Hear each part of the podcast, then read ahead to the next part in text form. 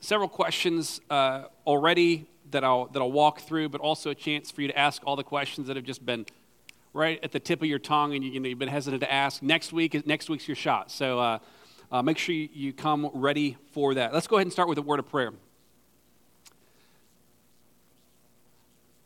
God, I thank you that through the power of your Spirit we have hope. And so, God, I pray for uh, those this morning where that hope feels distant. God, I pray that you will point their eyes to Christ. Um, and as, they, as we struggle through difficult circumstances, the brokenness of life, God, I pray that our hope will not be in this life, but in the next. I think of the family that Joanne just told me about, the Robinson family, God, who lost a loved one this week. God, encourage them. I pray that you will meet them in their heartache. I pray that if they don't know Jesus, that you would open their eyes to him and the hope they can have through Christ. Help us now, we pray in Jesus' name. Amen. All right, just to kind of remind you of where we've tracked so far, uh, we lay the foundation. I keep hitting this every time because it's really the most important part, and that's that tough times will come to everyone, but God also promises to walk through those days with us. Isaiah 43 When you pass through the waters, I will be with you.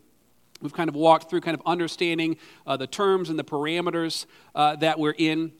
And then we've been working through treating fear, anxiety, and depression. And we said uh, it's particularly important to understand the connection between shame and the gospel because uh, when we're walking through life, we're always listening to voices, and shame tells us that we have to do something to cleanse ourselves, to kind of make up for our own deficit, to cleanse ourselves and to be forgiven. But the gospel says that in Christ, Jesus bore our shame, and there's nothing we can do uh, to make ourselves more acceptable, more forgiven. Jesus is enough.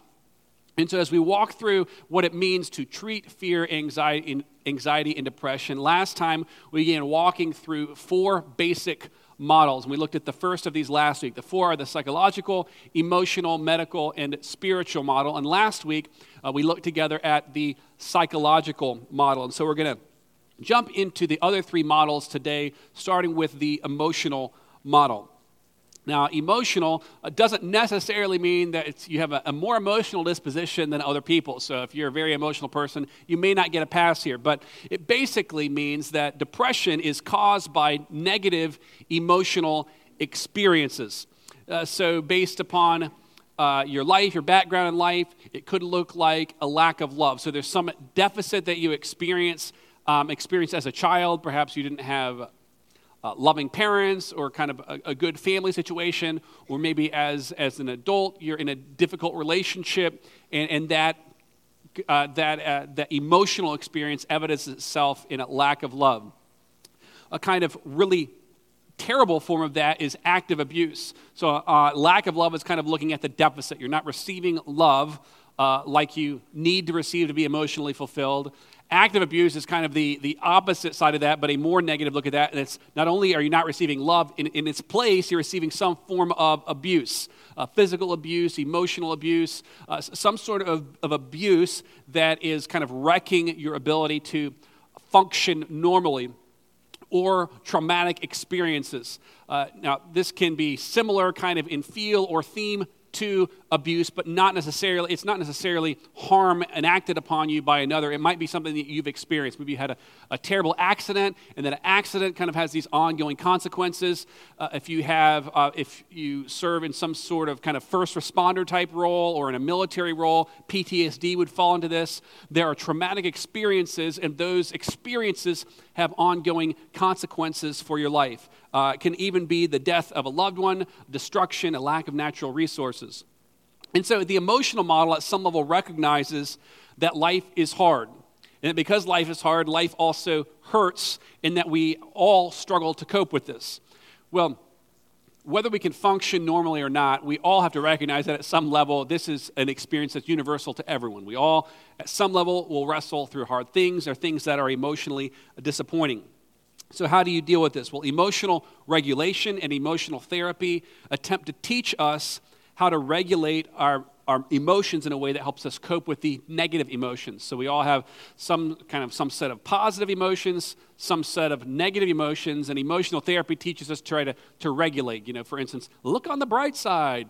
Uh, the sun will come out tomorrow, this kind of thing. That's, that's kind of a light form of emotional therapy. It's teaching us both to kind of, so if there's a normal range of human emotion, to operate within that, as well as to kind of compensate for negative emotions. Uh, so, in some ways, this is uh, connected to psychotherapy, kind of the first category we looked at. It's a therapeutic discipline, but it's not looking so much at the psychology of it as it's focusing on the emotion of uh, depression. So, it's not merely mental, it's uh, emotional. It's sort of emotion first and then mental processes. So, uh, the psychotherapy or psychology, you would kind of say, is the opposite. It's kind of the, the, the mental side first and then emotion. And this is the flip side of that it's emotion first. So, is there a connection between our emotions and our thinking? Of course, there is. And so that's why both of these models exist because of the connection between those. So now we'll move from the emotional model to the, the medical model. This is our third model, and really it's perhaps uh, the most common treatment. It's what we most commonly associate with treatment, uh, really, of, of anything, and certainly um, emotional or psychological illness. Often, though, it doesn't exist on its own, it's uh, combined often with other approaches. Uh, so, you might be getting medicated, but you might also be going to therapy. And so, this happens also to be a somewhat uh, sensitive area of discussion. So, there are all kinds of opinions on medicine and what its, its role is, and so it can be a little bit uh, tricky to walk through. Now, I'm going to say something that will just shock you here, and, and the shocking thing is that I'm not a medical doctor. So that means there are certain things I'm not really qualified to address or to say. And so, since I'm not a medical doctor, I don't want to pretend to be one, nor do I pretend to be one. And so, there are certain things in terms of kind of expertise that, that are beyond uh, the scope of what I can say, although I've, I've tried to, uh, at some level, uh, input a good bit of help from, from those who, who can speak to this more directly.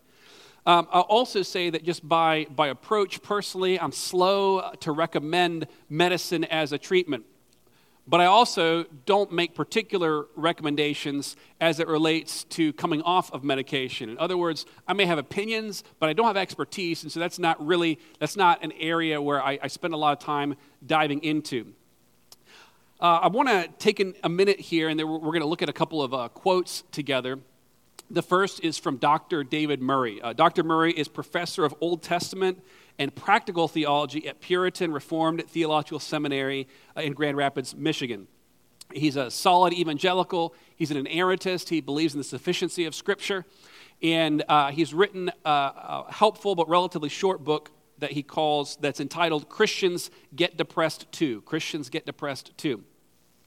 I mentioned his credentials, that he's a seminary professor who believes in the sufficiency of Scripture and the authority of Scripture because of the quote that we're going to look at now. He's not, he's not a, a psychologist, he's actually just a, a student of theology and Scripture. So he says there is much scientific evidence to support the drug treatment model. Studies have demonstrated that the brains of many depressed patients have a different chemistry and circuitry compared to people with good mental and emotional health. Uh, to put it simply, the brain needs chemicals to move our thoughts through. When these chemicals are depleted, then the whole process slows down or even stops in certain areas. Uh, now, you may or may not be aware, this is somewhat of a controversial opinion. I'm just highlighting this because uh, he's a, a, very conservative theologian who, at some level, is saying that, um, that he believes this to be true. We'll look at another quote from a, a book I've also recommended from Ed Welch's book on depression, Looking Up from the Stubborn Darkness. And he kind of, uh, remember, we started this by kind of talking about our target. Our target isn't ultimately to alleviate pain, it's ultimately to learn to trust God in the midst of pain. And so Ed Welch says the concern at this point is, is not whether or not you're taking medication, but that medication does not become your only plan of attack. Even if medication relieves some of the burden of depression, it may be functioning like aspirin. That is, it takes away some of the symptoms, but the root problems persist. In other words, you know, if, if you were uh, experiencing extreme pain and they put you on morphine and you're like, oh, I'm good, would you think you'd been healed? Well, you shouldn't because you haven't addressed the, the cause of the pain. And, and at some level, uh, what we're walking through here is saying we don't want to just medicate the pain, we want to actually try to deal with, with the root problem, with, with the cause itself. And we're going to come back to this, but note that there seems to be both warrant for Christians using medication in some instances as well as caution against doing it without giving any thought to whether you should be doing it. Um, and without any thought for the relationship between medication and the active work of Christ in your life uh, by the power of His Spirit. So they're kind of, kind of two extremes. And one is to say, well, I just need medicine, and, and that's really my only hope. And the other is to say that it, it, it can't ever or shouldn't ever play any role. And so the question is, how, how, what role does it play? Well, broadly speaking, there are three categories of drugs that uh, medication fits into in terms of treating anxiety or treating depression in our world today. And so uh, the first is anti anxiety medication, and then antidepressant medication, and then antipsychotic medication. And we're going to briefly discuss these for a minute here before uh, drawing any conclusions. And as I said, I'm an amateur here, I'm, I'm merely parroting uh, what, what others have written or what others have, have told me personally. And so if you want questions answered more directly, you can talk to a medical professional, someone who can address that uh, more directly. So, in terms of anti anxiety medication, it's often used in conjunction with therapy. So, we said often these models will go together. So, it's not like, you know, if you dive into one model that you're exclusive from the others. Medi- medicine is often used in conjunction with uh, something else. The most common type of anti anxiety medication addresses symptoms by reducing abnormal electrical activity in the brain. So, kind of, I'll say, deadens your responses a little bit. And notice there that this addresses symptoms. It's not really, it's not a treatment for root causes. So, uh, things that would fall into this category might be Xanax or Valium, and, and you may have heard their names or maybe even um, have experienced those. So, uh, those, when you're experiencing something like this, they often initially receive quick results, uh, but lessen in their effectiveness over time. At the same time, uh, to kind of quit medication cold turkey can lead to withdrawal symptoms similar to what an alcoholic experiences if they, if they try to stop drinking cold turkey, just that the, uh, you get the shakes or, or similar type symptoms. Um, side effects of these, uh, of these medicines can include drowsiness. Some of you are like, I'm not even on that. I got that. Uh, dizziness, nausea, blurred vision, uh, headaches, confusion, tiredness or fatigue, or nightmares. And so uh, it's like any other medication, these medications comes, come with their own set of kind of intended effects and then also side effects. Uh, the second category is anti depression me- medicine. And so this kind of medicine, antidepressants, seek to address symptoms by changing the balance of brain chemicals called neurotransmitters. Now, I'll say there's a lot, a lot of debate over, over whether this is real science or not, whether these kind of chemicals exist or not. But these little guys, these neurotransmitters, help manage your mood. So, what kind of uh, things fall into this category? Prozac, Zoloft, those are names you're likely familiar with that would fall into uh, this category. And so, what these uh, medicines are doing, they're addressing serotonin levels in your brain um, though we don't really understand exactly how they work. So there's this, this chemical you need, serotonin, they, uh, they kind of regulate the level of that, even though even those who are experts in this aren't exactly how it, how it affects it. Side effects of this could include nausea, nervousness or restlessness, dizziness, reduced sexual desire, drowsiness, insomnia, weight gain or loss, headache, dry mouth, vomiting, and most pleasant of all, diarrhea. So, uh, you know, each, each comes with a set of effects and a set of side effects. The, the third kind of medicine is antipsychotic medicine. And so, uh, someone struggling with psychosis is kind of, I'll say, is like in, in another level from someone struggling with anxiety. This person tends to completely lose touch with reality. Maybe they hear voices, or they live in an alternate reality of their own making. They kind of create their world and live in it. Now, some of you may say, well, I think I know normal people who kind of live in their own reality. Uh, they just tend to be a little narcissistic, and so you know they kind of live. They make their own rules and define their own truth. But here we're talking about uh, people who have definable symptoms. Uh, because this person lives in another world, they may completely neglect their physical appearance because they live in the other world. Kind of their appearance in this world uh, doesn't matter, and they uh, don't function normally in life in terms of relationships. Uh, so uh, you've certainly heard the terms uh, bipolar disorder or schizophrenia and they're associated with this class of illness. Bipolar disorder can also manifest itself in depression. They're not the same thing, but it can manifest itself that way, not kind of a, a manic like psychosis. So there are different ways that it manifests itself. Again, these medications don't cure the illness. So if you're taking antipsychotic medication, it doesn't uh, cure it, but they can dramatically alleviate the symptoms and make it possible to function uh, somewhat normally. This, meta, this medication controls uh, dopamine, so we talked about. So, antidepressant controls what? Serotonin. These would control dopamine, which is another neurotransmitter in the brain.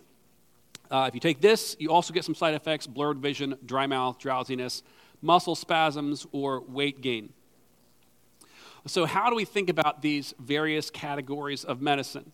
And I'll say, um, part of the, I, I, always tread lightly here because there are going to be people sitting in this room that think you should never take it, and there are going to be people thinking in this room that you cannot function without it if you have any of these things. The first is this third category. If you prescribe an antipsychotic medication, you need to be on it. And, uh, so, so it's, it's, this is, it's not the kind of thing where you, you, you don't mess around with that.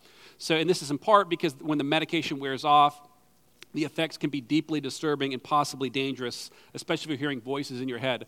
Uh, so I, now, I also say this as, as Christians, and given what we see in Scripture, I mean, some of this is certainly medically or psychologically trackable. I also think, you know, we live in a, in a world where science is everything, evidence is everything. Man, we wrestle against principalities and powers, and I do believe that in a lot of this, there is demonic energy behind some of this. I read recently uh, a terrible story about a, a, man in Colorado who killed uh, his wife or ex wife and children. And as I read, um, I read what he says. I woke up that morning and there was something telling in me in my head I had to do this today. I knew, like it was like I couldn't help myself. I had to go there and I had to do this, and he did it. It was terrible. And I like, I hear that and I'm like, okay, I can't. I mean, as far as I know, I've never seen a demon, but if, if that's a description of one, I mean, that sounds exactly like that. That sounds like those voices in Legion's head and, and the, the, demoniac in the Bible. That sounds like what's going on. So I think there is a lot of that in terms of this. But because the effects of psychosis are so severe, it's not something that you want to mess, mess around with. Uh, secondly, anti anxiety medicine and, and antidepressants can be aids in fighting depression and anxiety but as believers, we should regularly and prayerfully assess our dependence on them. So, what I want to just say is the third category here is kind of its own category. It's a more serious category than either of the first two uh, that we're talking about. Now, one thing that makes it difficult is that there is a problem with, with the medical model. And if you ever watch any TV, read anything, or listen to anything, you know that this is true that big pharmaceutical is big business. So there's a lot of money behind this conversation, which makes it difficult. Uh, there's money behind everything in our culture. We've kind of commoditized everything, which means it's, it's, it makes it hard to know who's truly being objective. There are millions upon millions upon millions of dollars invested in advertising to us, and not just to us, to medical professionals. But if you want to make big money, you go into like pharmaceutical sales. At least if you're good at it, you can make a lot of money in it. And you, you visit doctor's office, and this, and so it's difficult to know who's objective and who's not. And so sometimes the desire to give people help can be affected by greed. Now, I'm not saying here that, that doctors are greedy. I think doctors are, are in it to help people, but just that this is a part of our culture that we may or may not be aware even of how it affects us. And just kind of demonstrate how this is true, since the mid 1990s, the prescribing of antidepressants has jumped astronomically. And so, over the last 20, 30 years, and I mean, whether anything else here is debatable or not, this is not debatable that the statistics in terms of those who are prescribed antidepressants has just ballooned. So, today, one in 10 Americans is on antidepressants, and for middle aged women, that number jumps to one in four. So, 25% of middle aged women are on some sort of antidepressant medication. There are many reasons for this. And some of those reasons may be kind of advances in the medical field that help us diagnose and treat mental illness. However, that being said, uh, an April 2013 study from uh, the journal Psychotherapy and Psycho- Psychosomatic notes this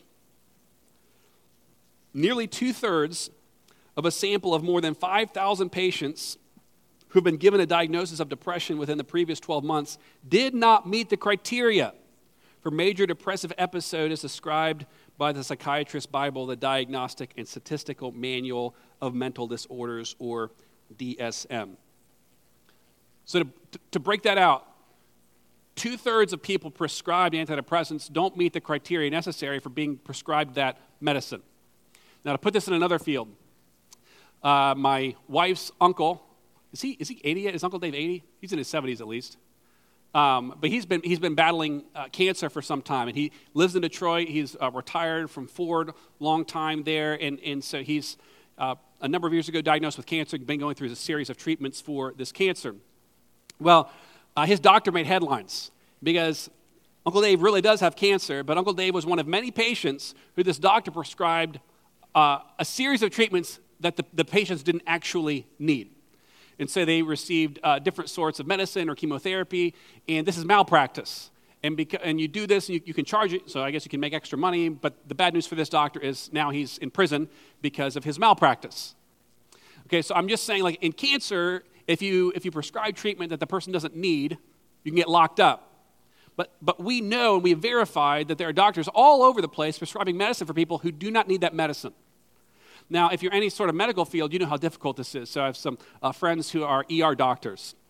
And in the ER, you deal with people all the time, and they're there. Some, a lot of them are there because they, they need prescription drugs. They're addicted to some sort of uh, prescription pain medication, and they're, they're there to try to get it. It's a very, very tedious and tenuous situation to be in where there's an addict, and, and you're the person, I mean, essentially, you're the drug supplier for this person. And, and this person shows up, and they're desperate, and they keep showing up. And sometimes it's easier to say, go, take it and go away.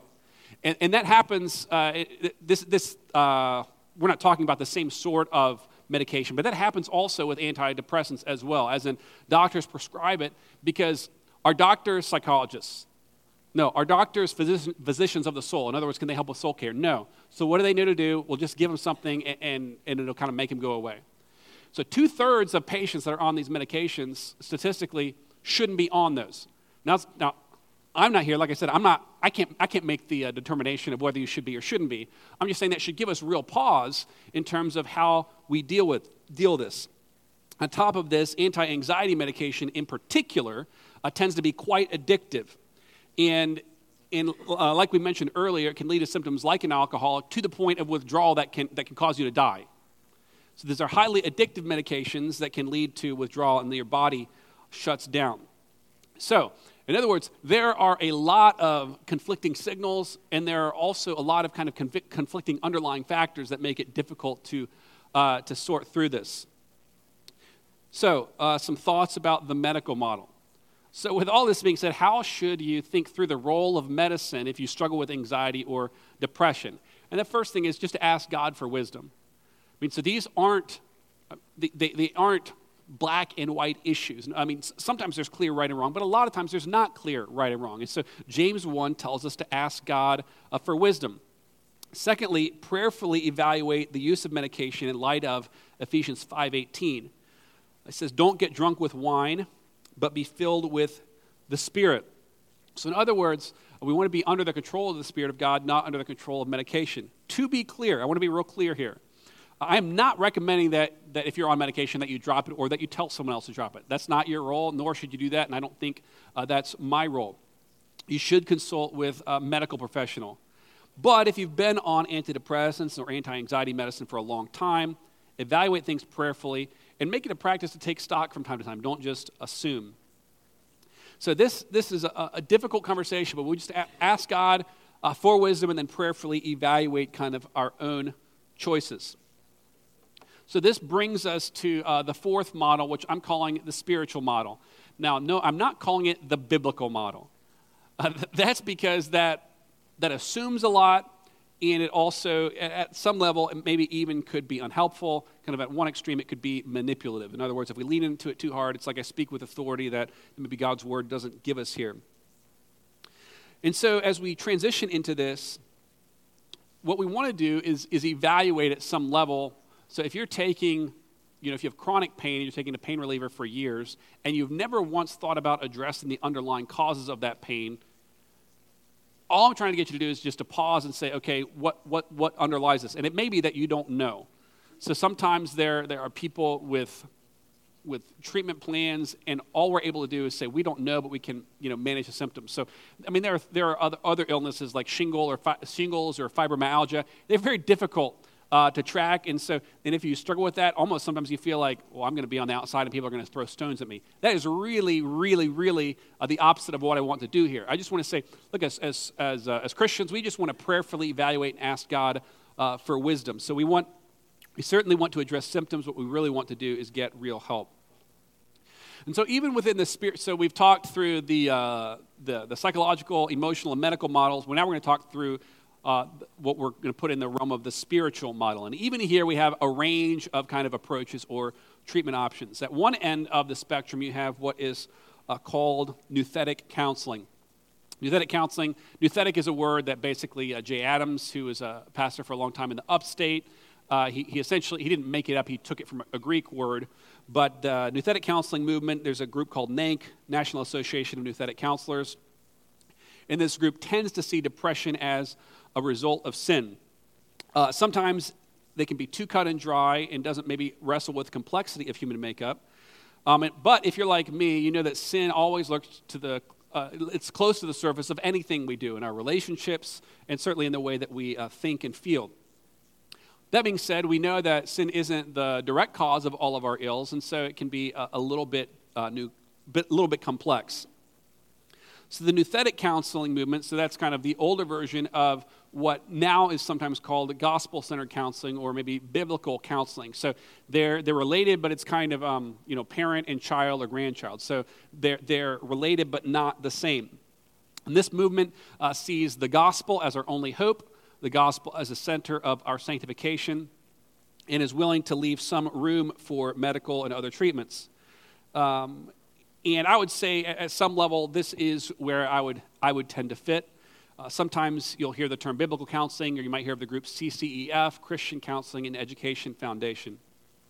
But I'm going to throw out uh, a different term, and it's not because, I mean, I'm sure someone else has said it, but in some ways to me it's, it's more helpful, and that's a holistical, holistic spiritual model.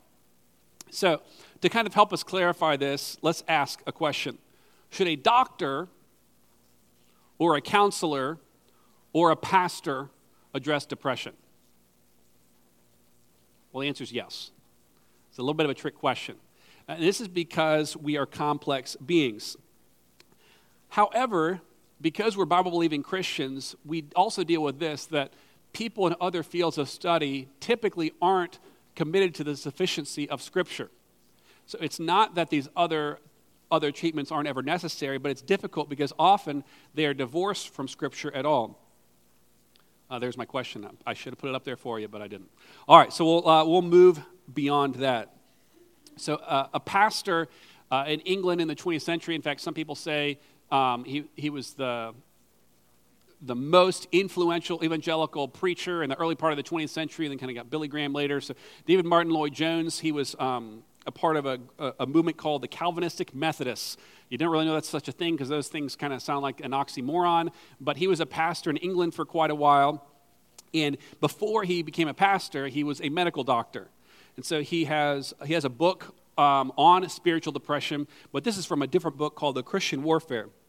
He says many Christian people, in fact, are in utter ignorance concerning this realm where the borderlines between the physical, psychological, and spiritual meet. Frequently, I've found that such uh, church leaders had treated those whose trouble was obviously mainly physical or psychological in a purely spiritual manner, and if you do so, you not only don't help, you aggravate the problem. Uh, so, in other words, he, he's, he's, sort of chiding, you know, people like me thinking they can address medical or, or physical problems. And so there is a complexity, we, you know, our, our mind, our will, our emotion, our physical makeup, they're all connected. And so this is very complex. So, so how does this work? How do we uh, take all this and say, okay, we are spiritual beings, but how do we, how do we work through this? I think maybe the most important thing is that we, that we work through this in humility. Uh, so it's really easy for me, because I have strong opinions, or for any of us to be dogmatic. You don't need medicine, or you can't do without medicine. But we want to interact with uh, humility. Another book I've mentioned, Spurgeon's Sorrows, Zach Eswine, uh, takes from Spurgeon work, Spurgeon's works and he offers s- several reasons that we tend to interact proudly or impatiently uh, with other people as they struggle with uh, their emotional makeup, with depression in particular. Uh, first, we judge others according to our circumstances uh, rather than theirs.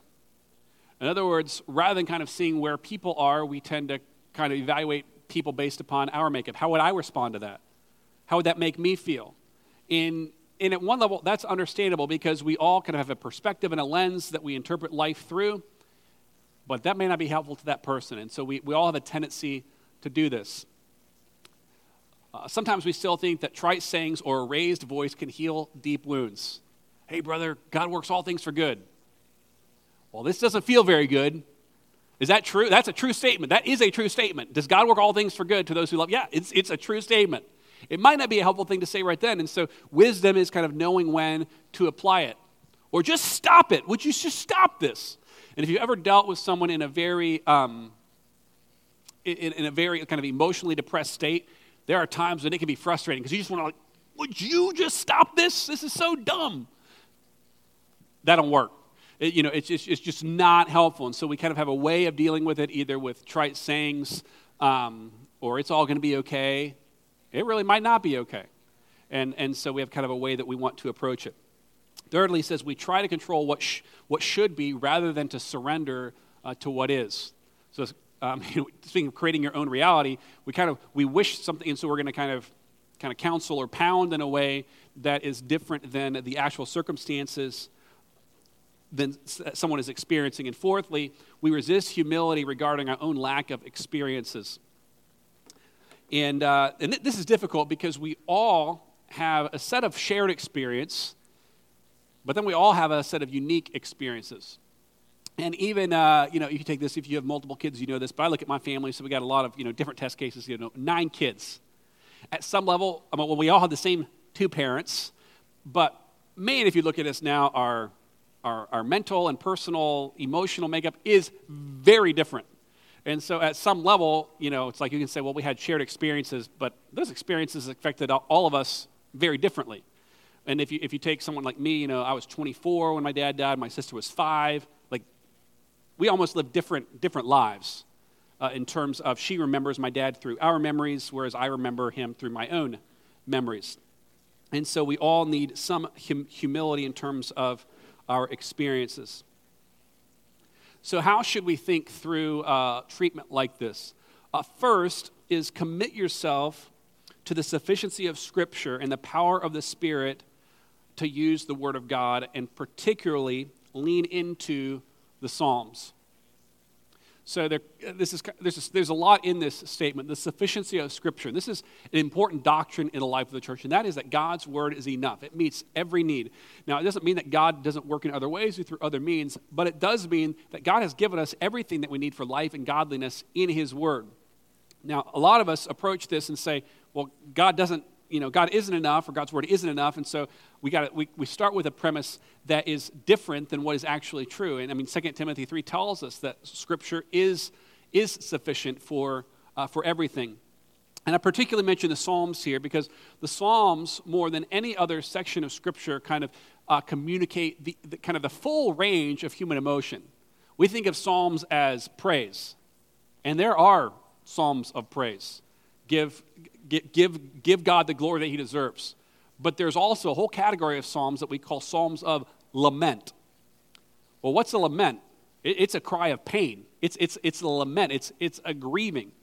And so uh, it's like I think it's Psalm 22, My God, my God, why have you forsaken me? Jesus wasn't the first one to speak those words. He quoted them and he prayed them on the cross. But that, that is a psalm that God's people sang. It's, it's, it's the experience of some people, some of God's people throughout history, that they have uh, times and periods where they feel like, God, are you there? Why have you left me here all alone? Jesus was at some level speaking of the experience of, of that, that other human beings who believe in God have experienced. So the Psalms aren't just a songbook, but they are really a manual for helping us understand human emotion. Or like David in Psalm 42 saying uh, that uh, my soul longs after God like the deer pants for water, pants, pants for the flowing stream. And so the Psalms, I'm just, uh, just encourage you. If you find yourself either kind of struggling yourself or wondering how to help other people, it's a great place to start because they're just honest. Uh, they're honest about kind of the ups, they're honest about the downs of what it means to be a human being in a fallen world.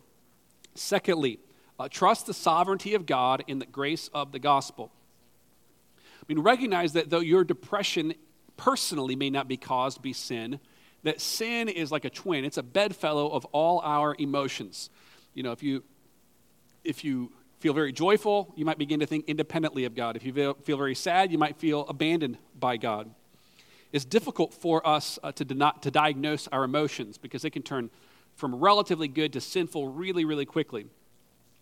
You know, if you're, if you're a, a generous kind of person, you give a gift. Well, then you also what? You hope to receive some sort of love in return. And so it's, it's real quick, you know, that our, our, good, emo- our good motives ter- can turn uh, bad. If you ang- tend to be angry, you can lash out in selfish emotion. Sad, you believe that God isn't enough. If you're afraid, you can fear man more than trust the sovereign goodness of God. So this means that repentance and faith, they are how you come to faith in Christ, but they're also part of what it means to walk with God.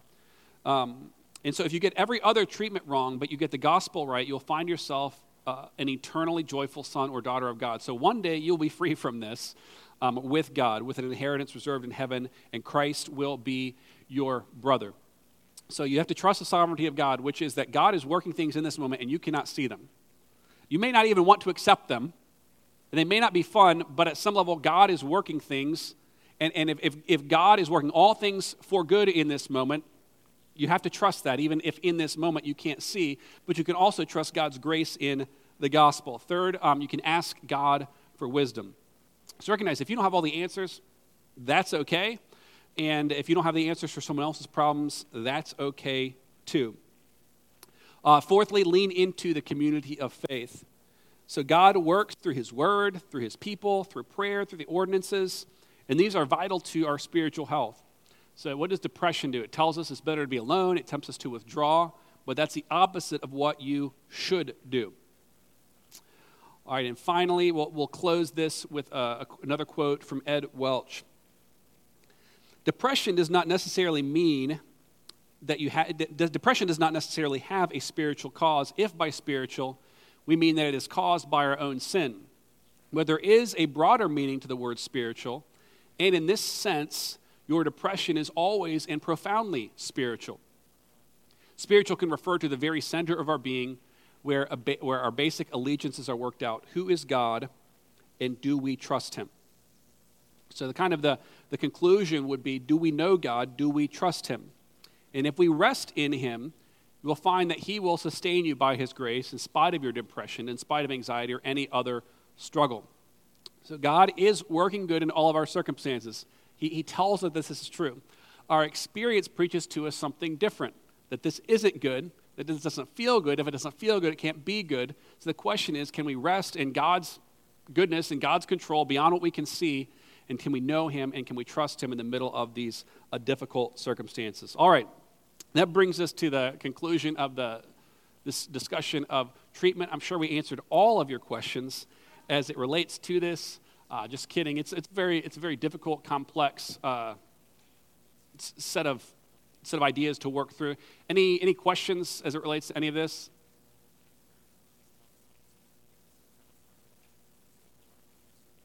Thought about waiting this week just kind of awkwardly long until someone had a question.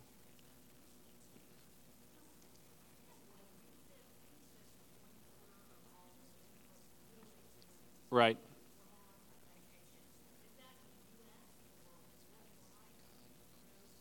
Uh, that's a good question. She, she, so I quoted the statistic: uh, one out of four women are on middle-aged women are on dep- antidepressants. Um, I believe that's U.S. Um, I couldn't couldn't swear to that, but I, I, I believe that that's true. David.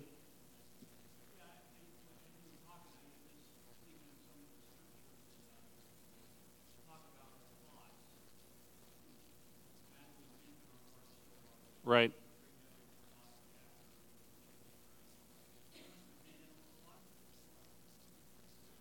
Yeah. Um, so I was listening this week to something about, about a new book on lament, which says that uh, lament is basically a, a cry of pain that moves us to trust. And so, in terms of someone, she, she asked, okay, someone's struggling with something and it causes them to doubt or lose faith. And I would say, be honest. I mean, God, why have you forsaken me? God, I feel like right now you are absent. God, where are you? God, why am I experiencing this? And, and that's the difficulty. You know, sovereignty is a term that makes people nervous. I don't have any way of getting around it in that there are, there are circumstances that we all experience that we cannot explain. or really say how a good God could allow this to happen. And, and so I just say, be honest uh, with God about that. Jesus was on the cross, and certainly the Psalms are. But then there's a way of, I'll say, accusing God that is faithless, and there's a way of lamenting to God that is like, God, I just don't see it. You tell me you're good, but I do not see it right now. So I'm going to trust that you got this, that you're in control, and that somehow this is good, but it sure does not feel good. And, and I think sometimes the exercise of faith in, in, in difficulty can, can move you to an experience of faith that is more real and more personal than if you never had the pain in the first place. So I mean, I've had uh, many other, other painful experiences since, but the, the experience of losing my dad unexpectedly was, I mean, I still, it was just a traumatic event in my life and the life of my family. And I can uh, remember, like, if, if I'm just being honest, I really don't, humanly speaking, know why it was better for him to die when he did than, like, for God to allow him to raise all his children. It was a lot harder on my mom, a lot harder on everyone. I don't know. Like, if I'm saying, humanly speaking, what's good about that, I'm not sure. Faith makes me say, God, I don't see it. I know that you're in control, and I'll trust that it's good because you tell me that it is. Humanly speaking, I say, okay, well, I had the privilege of leading two of my brothers to faith in Christ after that. But maybe that wouldn't have happened and it would still be good. So I would say be honest, but then also just ask God for faith to trust Him in the midst of the difficult season. Jeffrey.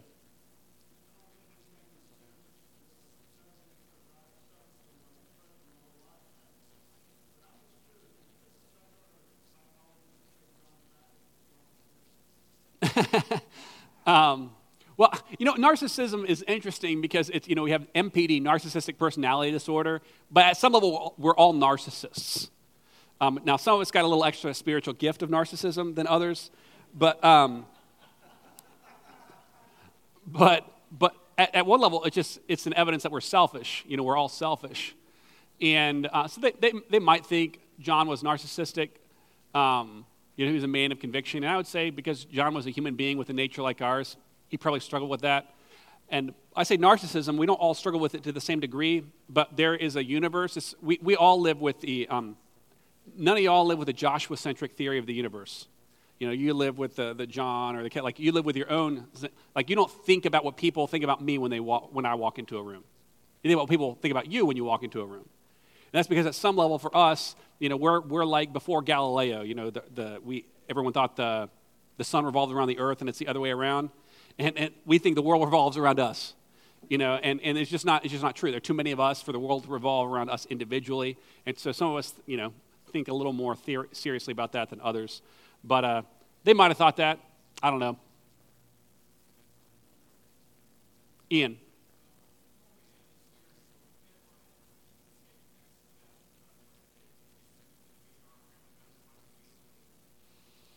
Yeah, that, that's a good question. Um, and that's certainly something, yeah, that made it.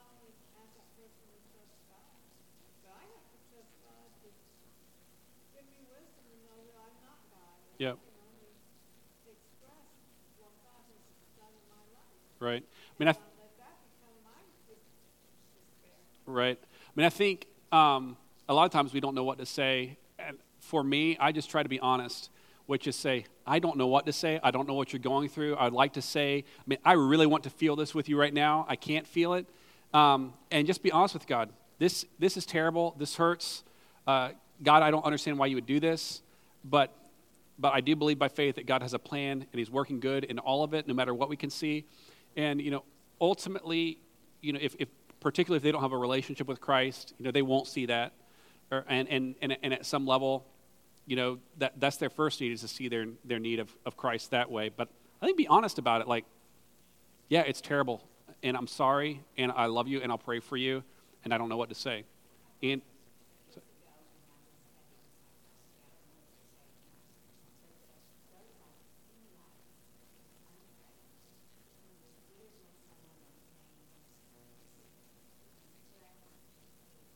Mm-hmm. That's good. Mm-hmm. Yeah.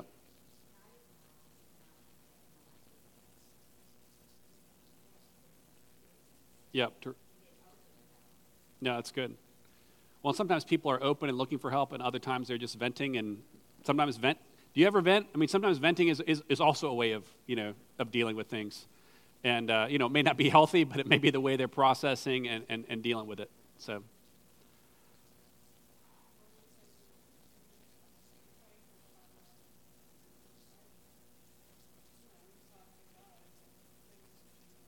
Right.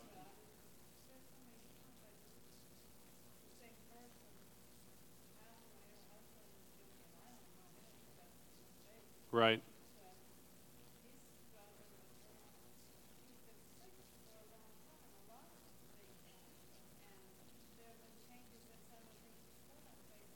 Sure.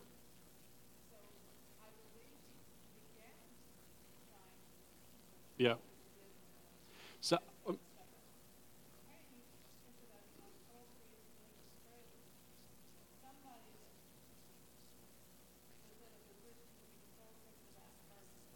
Of course, I was going to say, one, I mean, one thing that's difficult is that our world allows us to be close to everyone and yet truly close to no one. And those kind of things are best lived out in a personal relationship with someone. And I think over, I do think, you know, you can pray for someone on Facebook. That's different than sitting down and crying with them and holding them or like, or really walking through something with them. And, and we can't be that for everyone, but maybe for, for the people, you know, in your home or that at work or that you have personal relationships with, to try to live in real, uh, meaningful relationships with them because that's the best way to do that. Um, you know, and, and Facebook is good in that it lets, lets us keep in touch, and it's bad in that it lets us keep in touch. You know, it's just it's it's it's the uh, it's the, the gift and the gift and the curse of it. Let's go ahead and uh, I'll close this in prayer. God, thank you for your word. We thank you that you are working good in all of our circumstances, even when we can't see it. And God, I pray that you'll help us um, both see and trust by faith that you are working good, see your hand at work, as well as, uh, God, know how to help others. It does require wisdom that we don't have. And so, God, we ask for wisdom in Jesus' name. Amen.